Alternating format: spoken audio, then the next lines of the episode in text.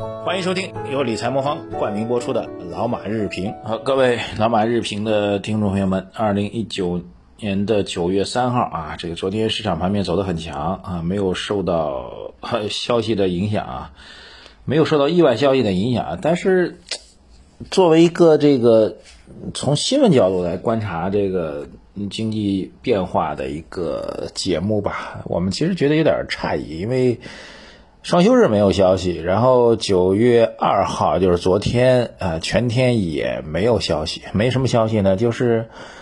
中美双方应该照理说九月一号就互相加征关税了啊，但是在昨天九月二号，已经到九月二号的全天都没有一个正式的说法，一直到昨天的这个收盘之后啊，九月二号，九月二号收盘之后，那么官方才正式发布啊，原来美方也。也一度，我们昨天怀疑是不是延迟了还是怎么回事？因为什么没有官方的任何消息，美方也没有怎么说啊。那美方昨天因为是假期，美方昨天是因为劳动节假期，美国人可能放假了，然后包括股市也休市了，所以他没说。但是我们昨天一白天也没人提这茬，就好像九月一号就是一个很平静的日子似的啊，就好像九月二号是一个很平静的日子似的。但实际上九月一号就应该正式加征这关税了。啊，所以我一度呢产生了幻觉，我说昨天这个大涨到底怎么去解释呢？为什么没有消息出来啊？双方也没有评论啊。整个昨天白天，啊，当然到收盘之后，我们发现这个真正的消息出来了，而且中方依然是表达了我们这样一个非常坚决的态度啊。然后也在 WTO 就世界贸易组织提出了我们对美方这次加征关税的诉讼。那么还是啊，美方最终还是按照原计划加征关税了，而且这次影响挺大的。而且这次影响呢，不止影响中国企业，影响美国企业啊，这给苹果公司造成比较大影响啊。当然，苹果主流的销售产品就是苹果的这个 iPhone 啊，苹果的这个笔记本电脑啊，影响不大。但是对苹果的一些可穿戴设备啊，比如各位都在用的那个苹果的那个无线的耳机啊等等，Apple Watch 就苹果的手表啊等等，都在加征关税的范围当中啊。当然。比较有意思点就是昨天整个白天这个资本市场大涨，就仿佛没这个消息似的，还是这消息延后了哈。最后没成想，这消息还是有啊，进一步的加征关税，这实际上是为后面的谈判进一步的推进，显然还是蒙上了一层阴影吧，也毋庸置疑啊。毕竟还是在不断的加码嘛，啊，并没有出现实质性的缓解的一个迹象啊。传说中周末要打的电话好像也没打哈。总之啊，昨天的市场呢有点像是。有点像是消息面上没有出来的一个偷袭啊，所以今天的市场的反馈就比较重要了。如果今天继续能够强势啊，这个上行啊，完全没有，那就证明这个贸易摩擦升级的消息对于当下 A 股市场影响，边际上已经越来越弱了啊，甚至不能说越来越弱。如果今天继续上行的话，那都不是越来越弱了，是影响已经几乎为零了，可以这样来理解。因为之前的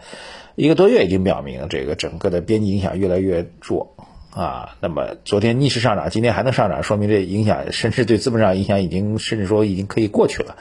啊，这样一种判断，所以今天的盘面会比较重要啊。当然了，今天晚上美国股市开盘啊，看看美国股市怎么去表达。昨天美国没开盘，所以没有办法做全面的一个评估。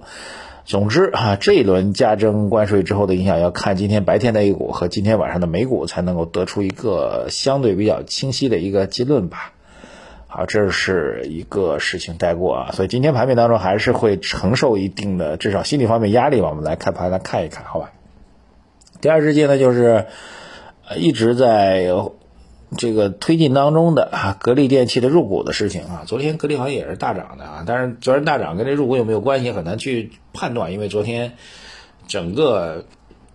大盘都是上涨的嘛，整个市场指数走都是比较强的啊，特别是科技类的啊，科技类公司昨天是狂飙啊，这跟我们之前的一个判断逻辑是比较一致的啊。从去年下半年开始，这个芯片技术啊，这个软件啊，就是我们重点推的一个对象，而且后面在整个大盘指数存在一定不确定性的情况下，我们一直建议大家去关注科技类的 ETF 啊。这个最近还有朋友来后台给我留了一个言啊，这留言呢像。怼我一下，他说：“如果像你这样天天推荐 ETF，那我们就不用看指数了啊。这里其实存在一个啊，不用不用听消息，不用看新闻了，我就做指数基金定投就成了呀。啊，这里面我觉得存在一个比较大的一个误解啊，因为 ETF 分为我们一般来说分为三类啊，一类呢是宽基类的指数，就是五零啊、三零啊、五百啊等等这些 ETF。这些指数，如果你坚定的做它的指数基金定投的话，的确不用听新闻啊，两耳不闻窗外事，一心只做指数定投 哈。呃，它是可以的啊，是不用听我们节目啊。但是除了这类的宽基类的 ETF 的，理论上是不用听我们节目啊。但是我建议你还是听听啊。但除了这个宽基类 ETF 呢，还分为两类啊，一类叫做行业类 ETF 啊，另外一类叫做主题类的 ETF 啊。这个，但对于行业 ETF 和主题的 ETF 呢，它本身呢就其实是在寻找整个指数相对比较平平淡或者指数相对比较弱势的时候，我们寻找这个逆势上行的这样一个机会。好吧，这类的指数你必须要去关注这个大的战略布局，了解相关的行业啊，同时呢又通过 ETF 的这样一个布局，去减少购买个股出现风险的问题。所以我们之前给大家讲的信息 ETF、技术科技 ETF，包括这个半导体 ETF 等等，